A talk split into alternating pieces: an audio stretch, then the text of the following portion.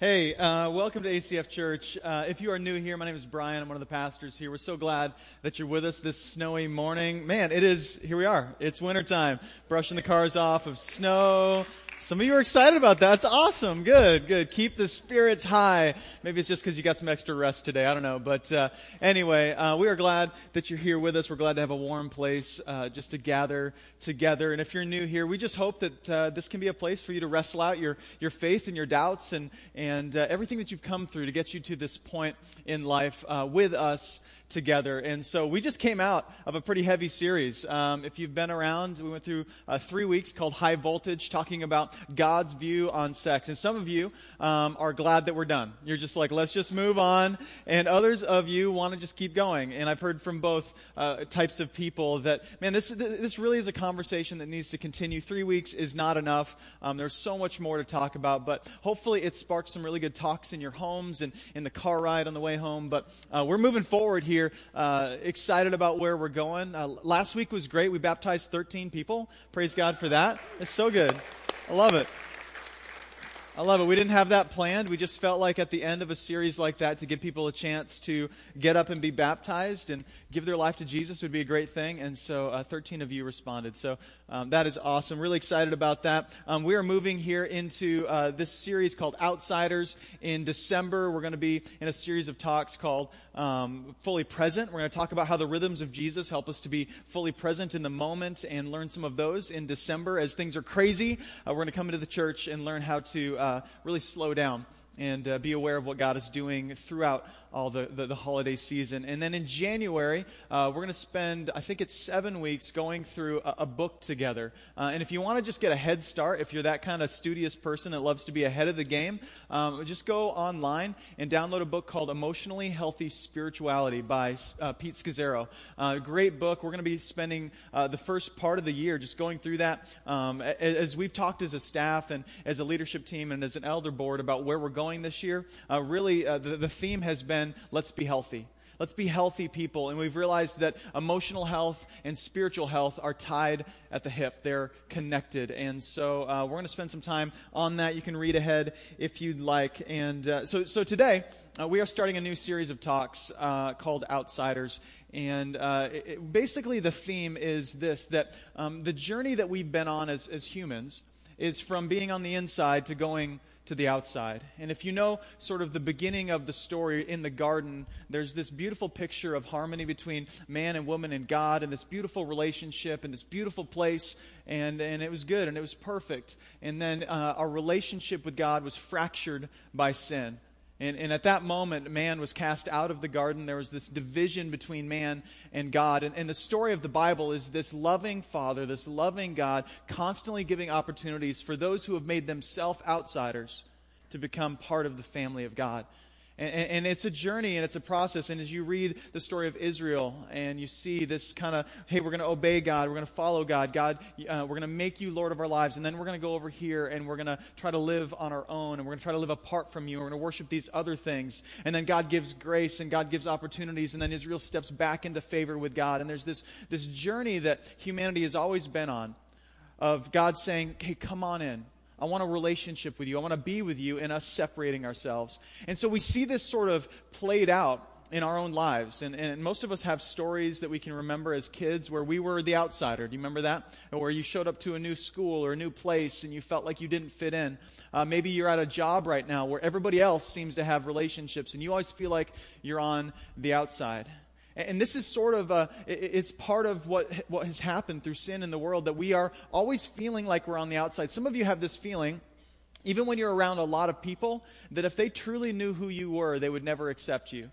They'd never receive you. And so you even have this ability to be around lots and lots of people, but always to feel as if you're on the outside. And I ran across a quote this week uh, by um, Robin Williams. And he says this, he says, I used to think that the worst thing in life was to end up alone. It's not. The worst thing in life is to end up with people who make you feel alone. And isn't that true? I mean, really, I think we've all experienced that. For some people, that's the church. Some people come into church and they're around all these people, and, and you think, you look around, how can anybody feel at church like they are alone? And yet, um, because of your secrets, because of your journey, because of what you have going on in your life, you can be around a whole crowd of people every single week and yet you feel like an outsider right in, in your own church, in your own community. So we really believe that we look most like God when we welcome people into the family.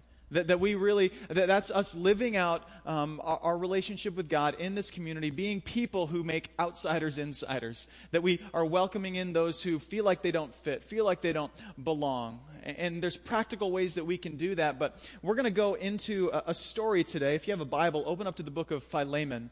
Um, it may be a, a little letter that you've never read before, but we're going to spend the morning going through this story. And it's it's really, it's it's a small book, it's a small story with a ton of impact. They're just really, we're going to hit the whole book today, but there's more uh, to talk about in here. But it's really, it's a story of grace. It's a story of generosity. It's a story of an outsider becoming an insider. It, it's a story of forgiveness. That's really what this is all about. And uh, Philemon is one of Paul's letters. It's called an epistle, one of his prison epistles. He, so he's in jail writing this letter to this man Philemon, and uh, we're going to learn a lot from what he says um, to him. And so could we just bow our heads and pray as we start off today? Jesus, thank you for your word. Thank you for the church. God, thank you for the thirteen people last week who gave their lives to you and, and publicly said, I'm going to be a follower of Jesus. We pray your grace and your peace on them. Uh, God, we pray over our city and our community as we enter into this winter season. We know that depression is on the rise. We know that there's a lot of transition, a lot of people who are a long ways away from what feels like home in Alaska. We pray that um, we as a church uh, would be a space for people to call home. We pray that we would create uh, relationships that are life-giving and receiving. And uh, God, I pray for marriages, uh, that you would protect us, help us to unify, to be open and honest, to get help when we need help. And God, I just pray as we enter into this conversation about outsiders and insiders, God, that we'd be the type of people who welcome others the way that you welcomed us first. We pray it in Jesus' name. Amen. Amen. And so, I don't know if you've ever um, had to write a reference letter. Um, I, over the years, I've been asked to write a few reference letters. I don't know if it's just sort of like the pastor's supposed to say good things, and so I should write, you know, have him write a reference letter. But normally, when you want a reference letter written, you, you find somebody that's going to say good stuff about you, right? Uh, the friend whose mom, you know, really likes you, the boss that didn't fire you. You never go to the one that did, right? Go to the boss that never fired you, that, you know, gave you a couple raises and saw potential in you. You always find people to write reference letters who you know believe in you, who will say good things about you. Well, what's interesting about this particular letter is the book of Philemon, this letter is almost like a reference letter. You've got this man Paul writing a reference letter for a guy named Onesimus to a man named Philemon. And so there's three different characters that I just kind of want to get our, our heads wrapped around as we get into the story. So Paul himself in prison writing a letter, and while Paul is in prison, he encounters this man named Onesimus. And Onesimus becomes a, a friend, a, a partner in ministry. Essentially, Paul shares the gospel with Onesimus, and his life is transformed. And this guy just, he just grows like a weed. He just uh, expands and grows and, and, and becomes a, a real key part of Paul's ministry. And so you've got this guy, Onesimus, and, and what he grows to find out is Onesimus is actually on the run. And he's actually run away uh, from his owner. So Paul is in Rome with Onesimus. Onesimus has actually run away from his owner um, in Colossae. Okay, so um, he figures this out, and he finds out that there's sort of this bad blood. Um, this this man Onesimus was a was a slave. And he's actually done something to his owner, stolen something or done something to fracture that relationship. So because of that, he's on the run trying to protect himself. So Paul figures this out, and he's like, I, I want to fix this. I want to see this be restored. And so he actually sends Onesimus back to his owner with this letter. Now his owner just happens to be a man named Philemon. So Paul is writing to Philemon, referencing Onesimus. Now here's the issue. Onesimus has done some some stuff wrong, right? I mean, this is a reference letter for somebody who's really screwed things up big time. And so he's writing to Philemon. Well, here's the thing. He's got a relationship with Philemon as well. What we grow to find out is during Paul's missionary journeys, when he's in Ephesus, he actually, at, at some point, is able to share the gospel with Philemon. So Philemon gets saved through Paul. Are you lost yet? Philemon's saved through Paul, and, and through that, he actually grows as well and becomes part of this, this church plant in Colossae. And so he's got a, a church in his house, and he's helping uh, plant this local church. And so f- Paul's got this relationship with with both people. Have you ever been in that kind of situation before, where you see two friends that are just destroying each other, and you're like, I'm sort of in the middle of this, trying to figure out what to do? Well, Paul is in the middle of this to some degree. He knows Philemon, this slave owner, and he also knows Onesimus, who was a former slave. And he's trying to he's trying to restore something here, to repair something here. And before we get too far into it, um, there's a few things that are really interesting that are going on here. Um, there's sort of an elephant in the room in this story, and, and that's the first thing is, is slavery.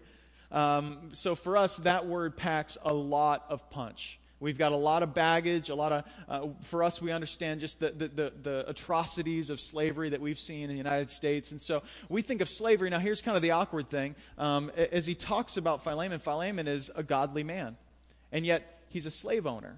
And so we have to kind of look at this culturally, that um, in this time, about a third of the population in Rome were actually slaves, lots and lots of slaves. And in this kind of evolution of slavery in the culture, it's kind of changed how it works. And at this point, what you need to understand about the slaves is that many of them were there because they wanted to be. So what you need to understand is that in this culture, there were there were good slave owners and there were bad slave owners. There were good, so a bad slave owner, somebody who would abuse and and uh, take captive his slaves. A good slave owner was a man or or a family who would host a person in their home, who would serve them almost like an indentured servant. They'd give them a job. They would educate them. They would give them food. They would give them a place to be. They could be a doctor. They could uh, they could be a teacher. They could learn all kinds of different things. And, and in fact, many of them were given an opportunity to leave, and they chose to stay. And so the term that we see in Scripture is is this term bondservant. It's they've been given a chance to leave, and that they've they've chosen to stay part of this family. And in fact, in many cases, this person who was formerly a slave, now a bondservant, was actually written into the will, given part of the inheritance.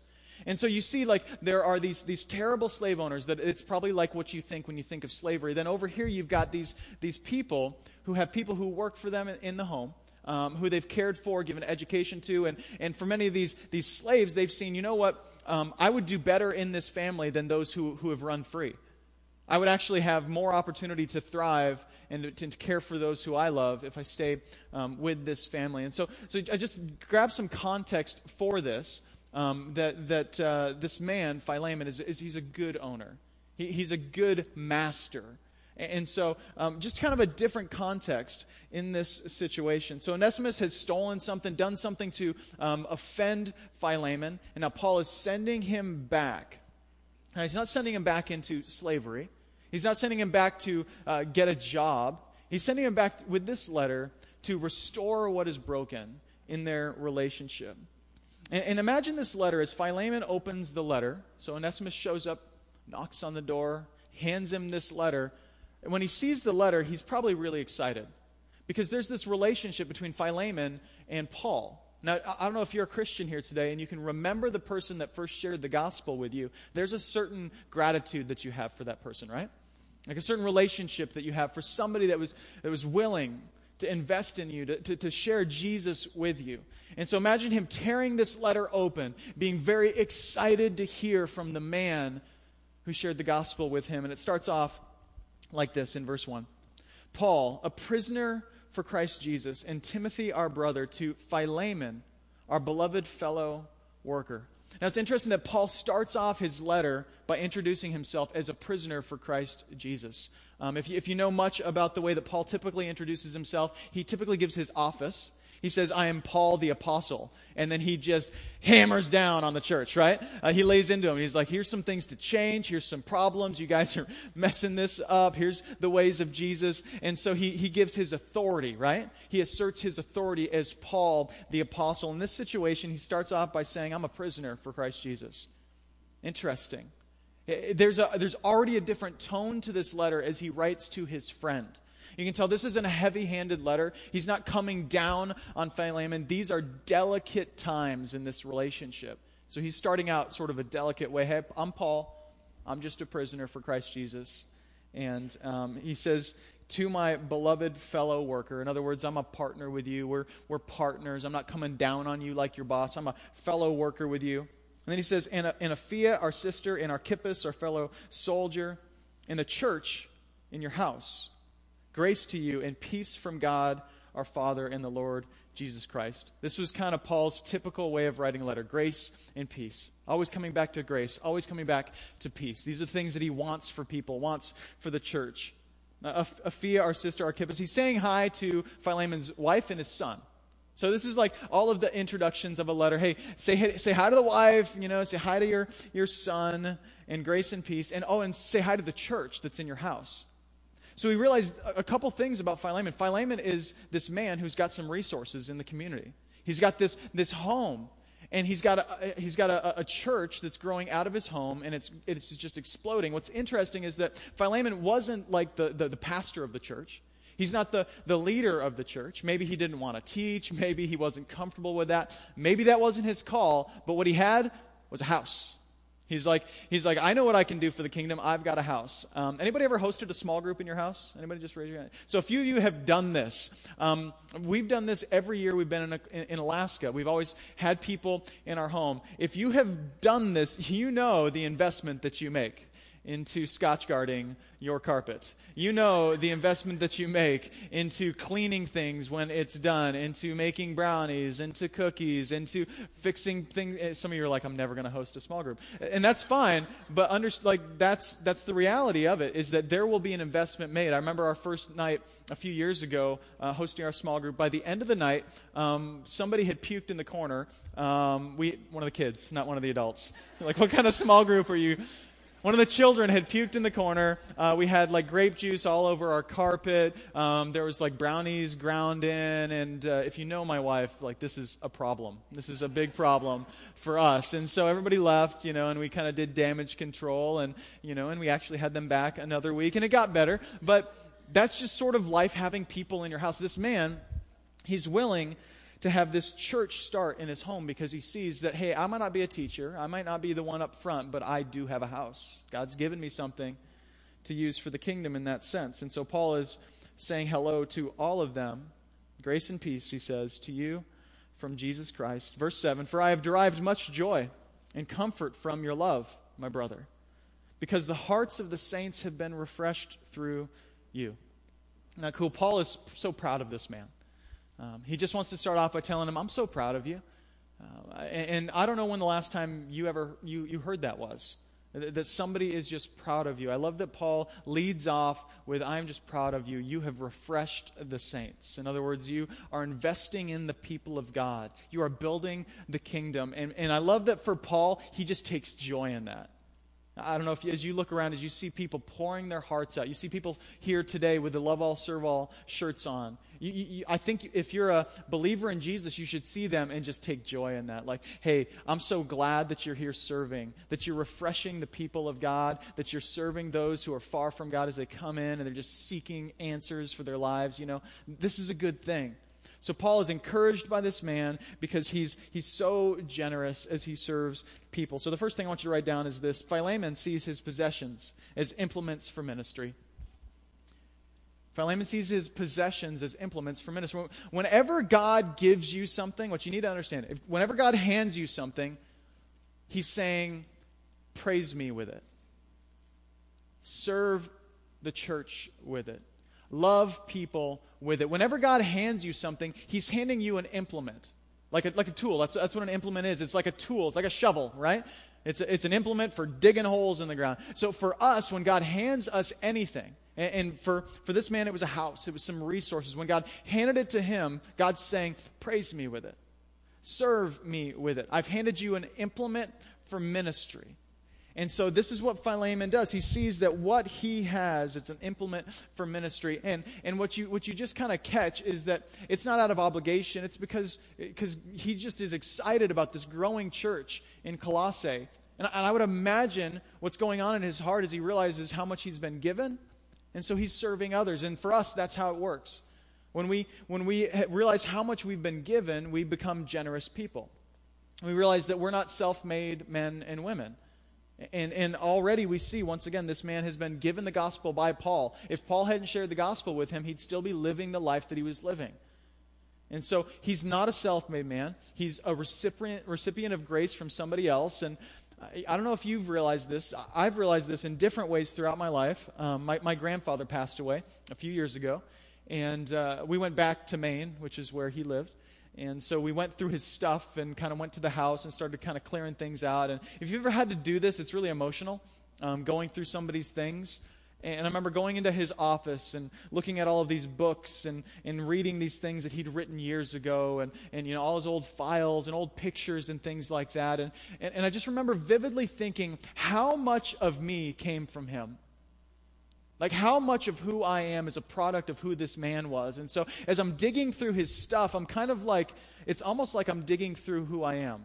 I'm digging through a part of my identity as I kind of learn from this this man and learn from where he's been and what he's done. And, you know, I open their Bibles, his Bible and my grandmother's Bible, and they're just stacked full of notes. And, and, and to read what they'd written down fifty years ago about letters like Philemon in their Bible, so cool, you know. But for me to think, man, I am a product of, of, of them in many ways. I'm not a self-made man. And for us, that's what we realize, that that nothing that we have is From, from us. It's all a gift from God. And so it's like what we use is, it's it, when we use it, it's like us saying, God, I know that I'm ruined without you.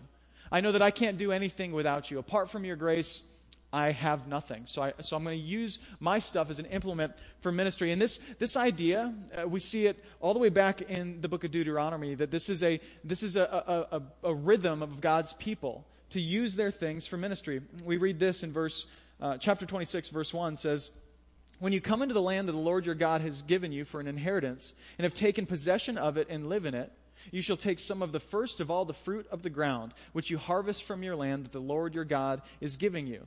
And you shall put it in a basket, and you shall go to the place that the Lord your God will choose to make his name to dwell there." And basically what he's talking about is this, what's called a first fruit offering. That for them, they would grow things from the ground. That would be how they made a living. It'd be how they fed their families. And before they ever got to the end of the season and could count it all up, right at the beginning, God said, "Hey, I want you to take the first and the best. I want you to bring it as a public offering to the priest." And so they would bring this public offering to the priest as if to say, "I am ruined without you, God. I can put seed in the ground. I can uh, develop this great farm and do my best to, to work it every single day, but I cannot make it rain. I cannot make these seeds grow. I am dependent on you for everything." And so instead of giving God what's left over at the end of the season, God said, "Hey, this is the rhythm that I want to put in your life, that you would start off the season by giving to God before counting it all up." If you know anybody in the farming industry or anybody with a greenhouse, um, if you ask them near the beginning of the season, like, "Hey, how's it going this year?" they're going to say the same thing. "I'll tell you at the end of the season. I'll tell you once it's all counted up, because then I really know how it's gone." And so it's the same for these people. They don't know how they're going to do. They don't know what's going to happen. It could be rainy. They could be a, a drought. So at the very beginning, God says, be generous to people. So let's let's continue on here in, in verse eight of Philemon. It says, "Accordingly, though I am bold enough in Christ to command you to do what is required, yet for love's sake I prefer to, prefer to appeal to you. I, Paul, an old man, and now a prisoner also for Christ Jesus." So Paul's leaning in at this point in the letter. He's like, I'm going to I'm gonna ask you to do something, Philemon. I'm going to I'm gonna ask you to do something, and I could tell you what to do, but I don't want to. That's that's essentially what he's saying. Like, I could lean in and say, "I, Paul the apostle, tell you what to do." Instead, he says, "For love's sake, I want to appeal to you." Paul's going to ask Philemon to do something, but he doesn't want to just change this man's actions. He actually wants to see this man change his heart. And so he knows that you can't change people's hearts by forcing things on people. Just like, you know, I can't get up here and be like, "God says do this. God says lead a small group," you know. You're going to be like, forget that. Go to a church that, you know, isn't so heavy-handed. I mean, you can't change people's hearts by trying to change their behavior. So Paul starts off by going, "Hey, I'm, I'm a prisoner. I'm bold enough to tell you what to do. I'm not going to do that. For love's sake, I want to appeal to you." He says, "I, Paul, an old man." He even brings up his age. He's like, "I am Grandpa Paul at this point.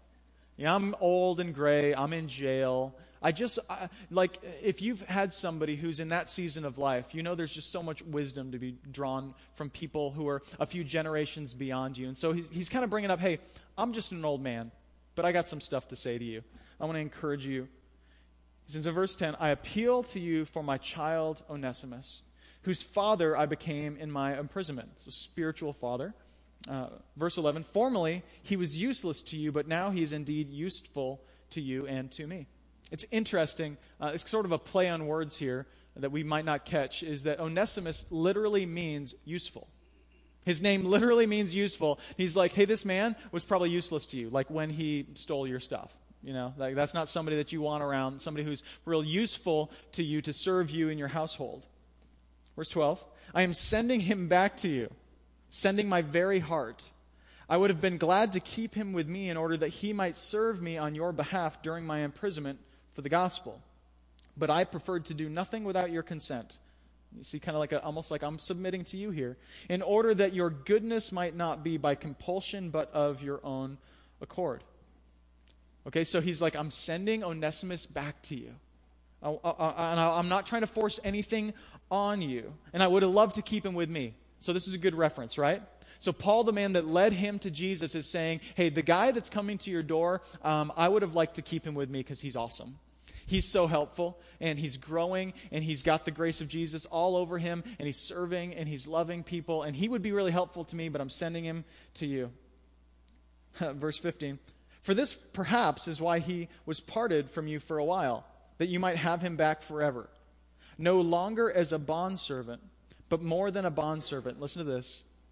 As a beloved brother, especially to me, but how much more to you, both in the flesh and in the Lord.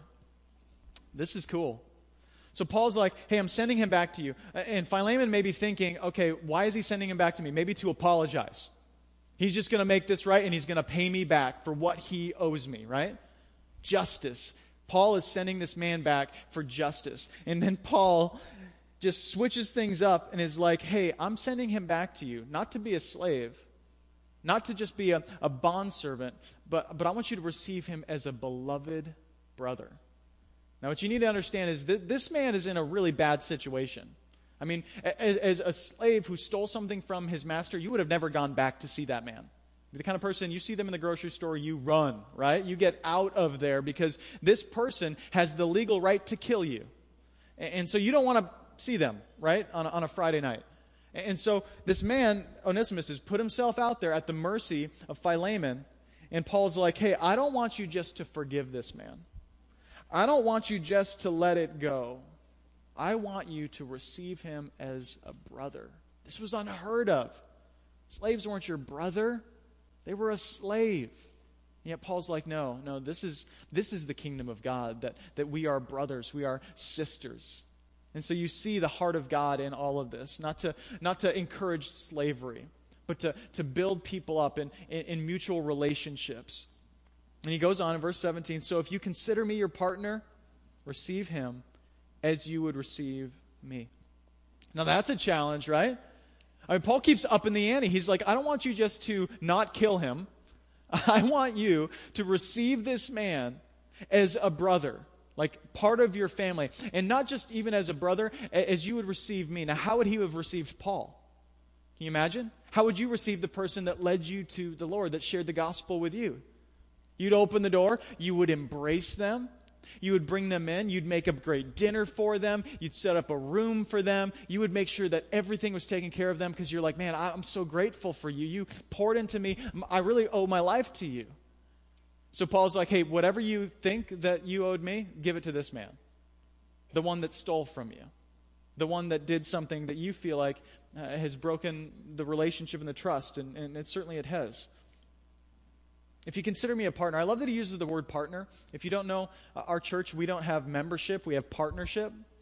Um, you have memberships at Alaska Club and at Sam's Club. We do partnership at A C F Church because a partner is an investor. Partner is somebody who's like, I'm I'm going to go on the rise with this thing, and I'm going to go down with the ship, right? If this thing all falls apart, I am going with it. So he's like, if you consider me a partner, you're going to invest in this. And it's the same way with the church. You're not really part of A C F Church until you invest in it. Am I right? I mean, you're not really part of anything until you invest in it. Uh, until then, you're you're attending something, you show up to something, but you really become a partner when you invest in it. Paul's like, hey, if you consider me a partner, I want you to do something that doesn't make any sense. I want you to welcome in this man who has wronged you, has offended you, as a beloved brother in the Lord, because that's what you are. So, so challenging. And this is really like, I was thinking about it this way. So our family has a cabin. Um, our, my, my in-laws have a cabin in Wyoming, and I remember visiting the first time. We we went up to this cabin, and, and when you when you show up at a cabin, you got to get the, some things ready, get some doors unlocked, you know, get the water running. There's a lot of work to do. And I remember, like, they're kind of showing me around the first time, and, you know, I'm opening doors, and I walk out to this this house, this well house outside, and there's some, like, beds in there and things, and I, I, I grab the handle, and it just opens right up. And I was like, hey, did you guys know that you left this unlocked? I mean, somebody could just get in here. And they're like, yeah, no, we always leave it unlocked. I'm like, why would you do that? And they said, well, what happens up here is sometimes people get lost in the woods. And if they come up, come upon our cabin, we want to make sure that they're getting taken care of. And so we leave the door unlocked so they don't have to break a window or something. They can open the door. There's food in the refrigerator. There's beds. It's warm. And they get taken care of. I was like, that's really cool. And it's interesting, I, as I was thinking about that, that's kind of how people view the church, right? We we kind of view the church like, hey, the door's always open, right? If you are wandering around lost, you can always come out. Maybe that's how you showed up today. Maybe you were just wandering around through life, you're struggling, you just were like, hey, that's a church, I'm going to go in there. I hear that all the time. And so for many people, that's that's the end of things in terms of their mission. Like, we just, we keep the door unlocked, and if you want to come in, you can. And that's, that's our way of honoring God. What we see here in this story is a is a totally different thing. We see Paul saying, hey, it's not enough just to leave the door open and let this man into your house.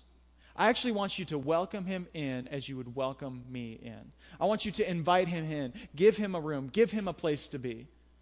And so for us as the church, we don't just hope that people walk in. We go out seeking for those who are lost, because that's what Jesus did. That's what Jesus did. He always sought out those who were the outsiders to bring them into the inside. And that's what we as the church, if we're going to be like Jesus, it's not just to leave the doors open. It's to welcome people in our community in like beloved brothers and beloved sisters, and to welcome them into this family.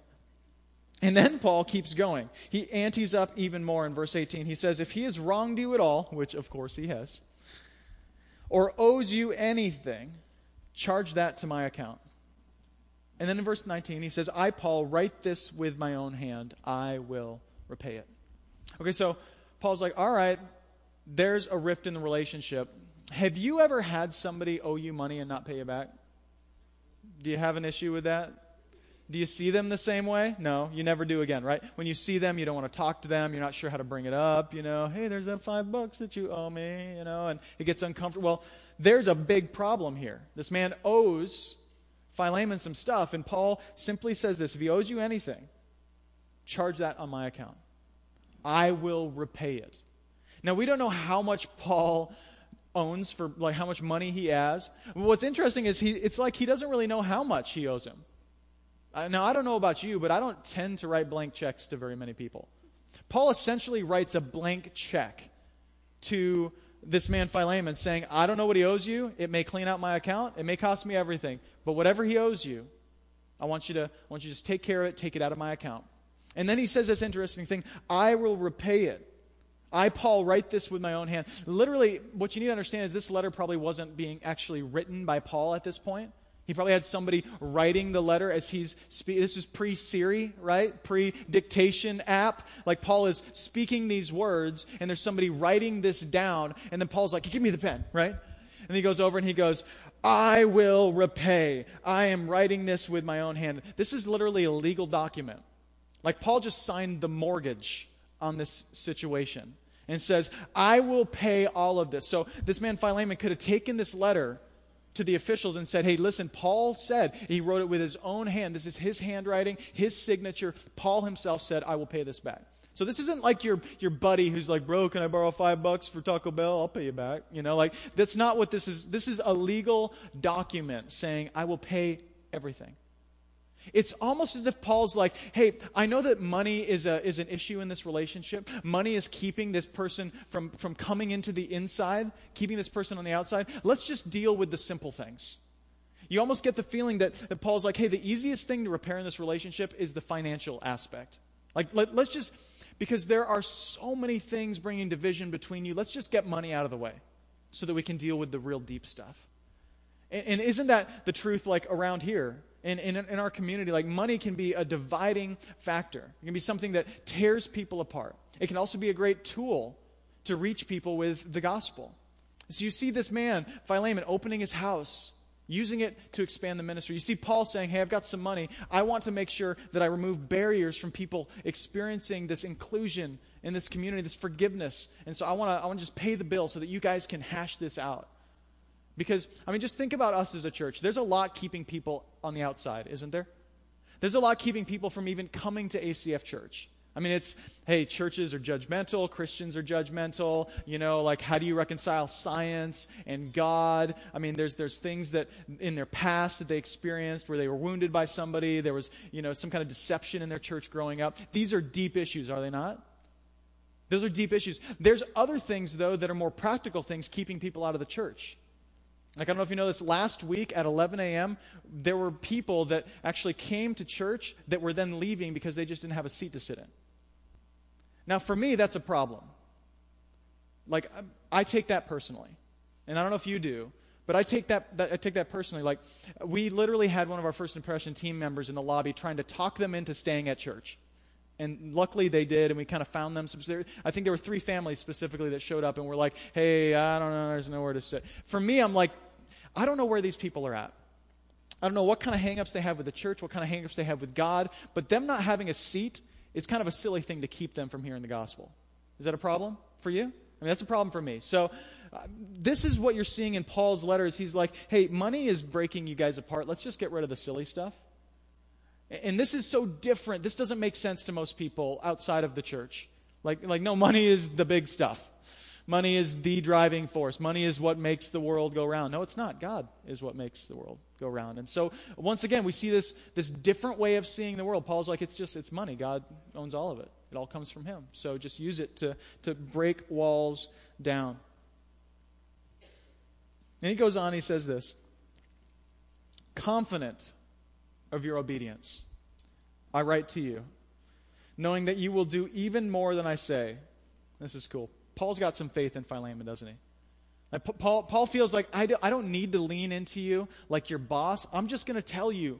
I'm going to tell you that there's there's a brokenness in this relationship, and I'm going to I'm going to pay the bill, and I'm going to I'm going to put faith in you that you're going to do what it takes to repair what is broken. Confident that you're going to do this.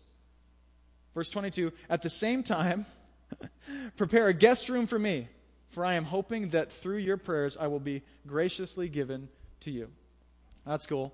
Pa- Paul's pretty, like, forward, isn't he? He's like, I want you to invite this guy in like a beloved brother. I know he owes you everything. Hey, I'll pay the bill. I want you to welcome him like you welcome me. Oh, and by the way, I might be showing up, so so make a room for me. Get a bed ready. I don't know if you, have you have any forward friends who are like, bro, I'm staying at your house tonight. Like, this is Paul. He's he's like, make a room for me, make some food, get ready. I'm hoping that I will be able to see you and be with you. You just sense that Paul is so bold about asking for things. He's not worried about it.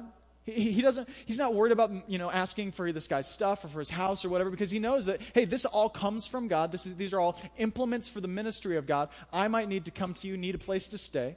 And this was common, that people would come to town and, and people would open their homes. Um, so Paul would go from town to town doing ministry. He would need a home to stay in. So he's like, hey, I want I choose your home. I want to stay with you. And I, just, I actually, I love the forwardness of Paul in the story. So this is kind of how it ends. You're like, that's the worst story ever. What happens, right? What happens in, in the end here? And I was wrestling with, I'm like, why is this letter in our Bible? Why do we have this? Why do we need this letter? Why is this? Because you're, you're, you're stuck hearing half of this conversation. You don't know what the interaction looked like. And I was I was trying to figure out, why is that? And, and I felt like God just said to me, because you don't need to know. You see, it turns out that it doesn't matter what Philemon did. It matters what you do. That's why we don't need to know. That's why this letter's in our Bible.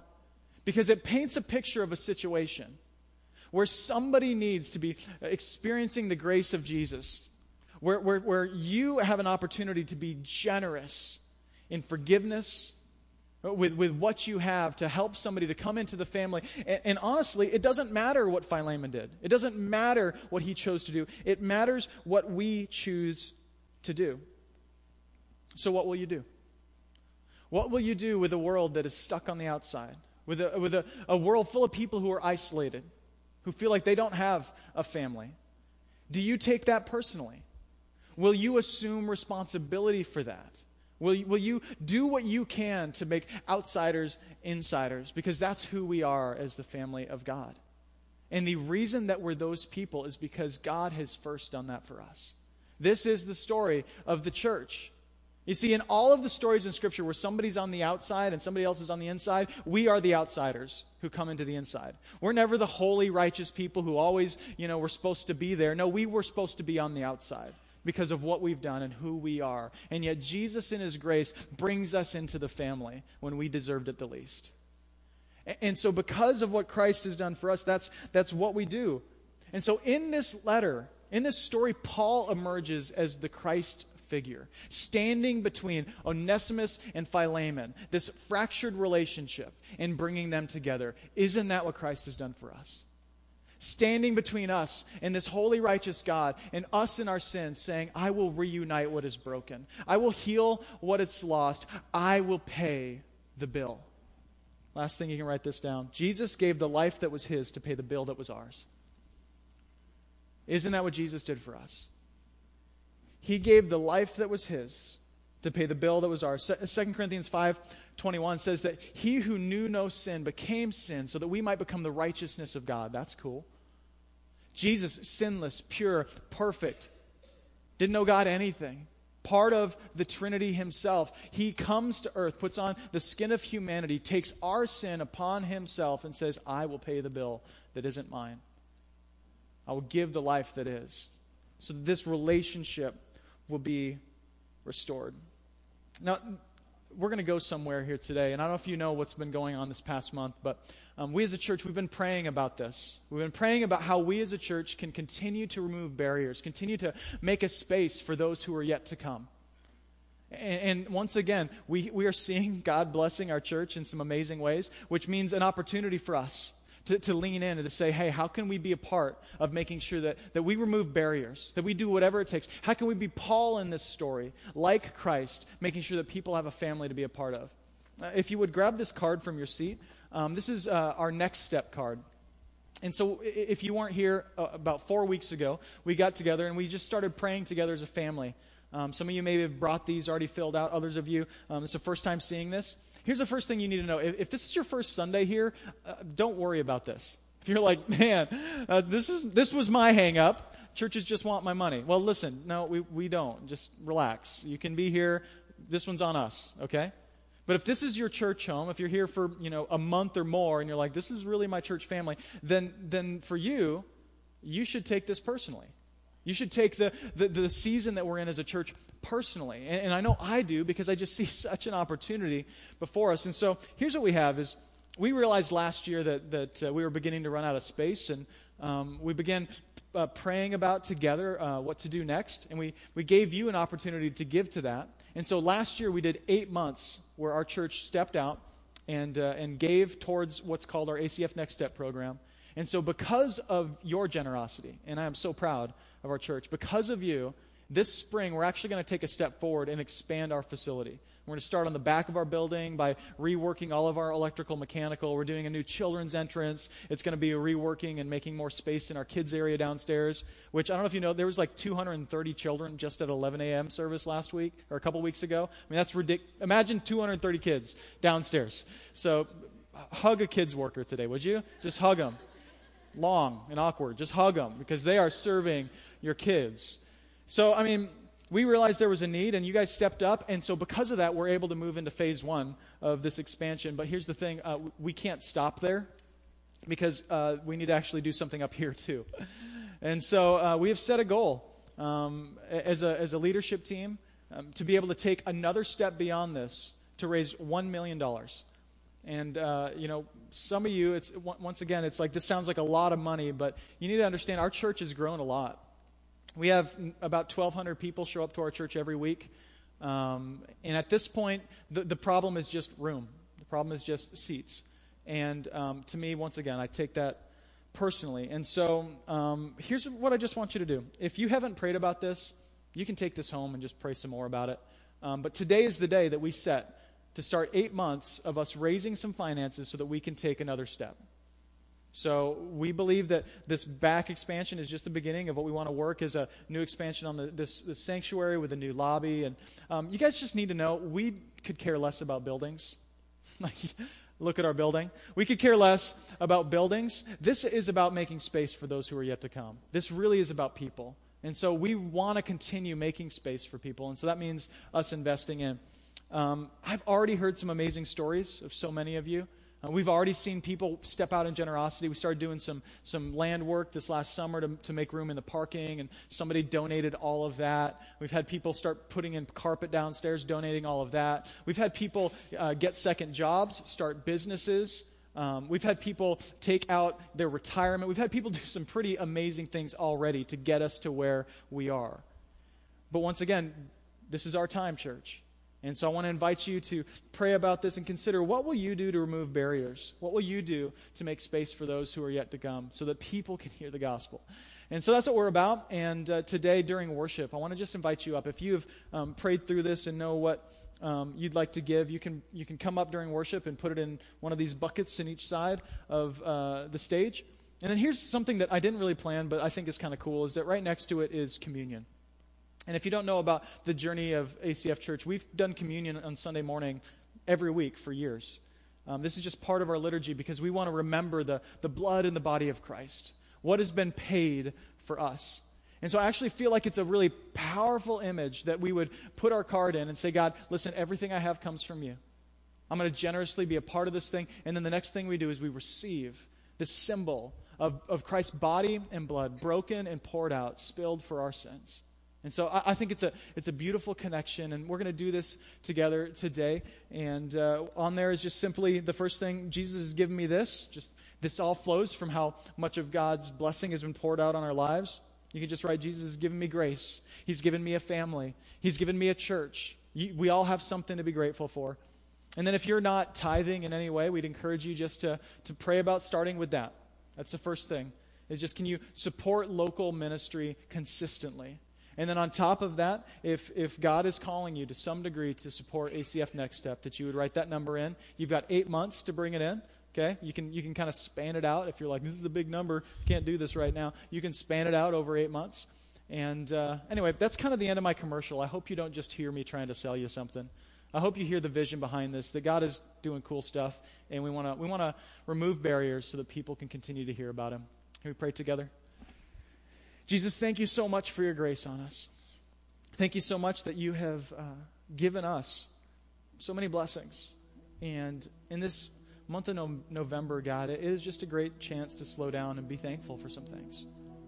And so I, I want to pray for the person in the room here today who has struggled with gratitude, who struggled to see how much they have been given. God, that you would impress upon their hearts how generous you've first been to them. God, you give us grace, and you've welcomed us in.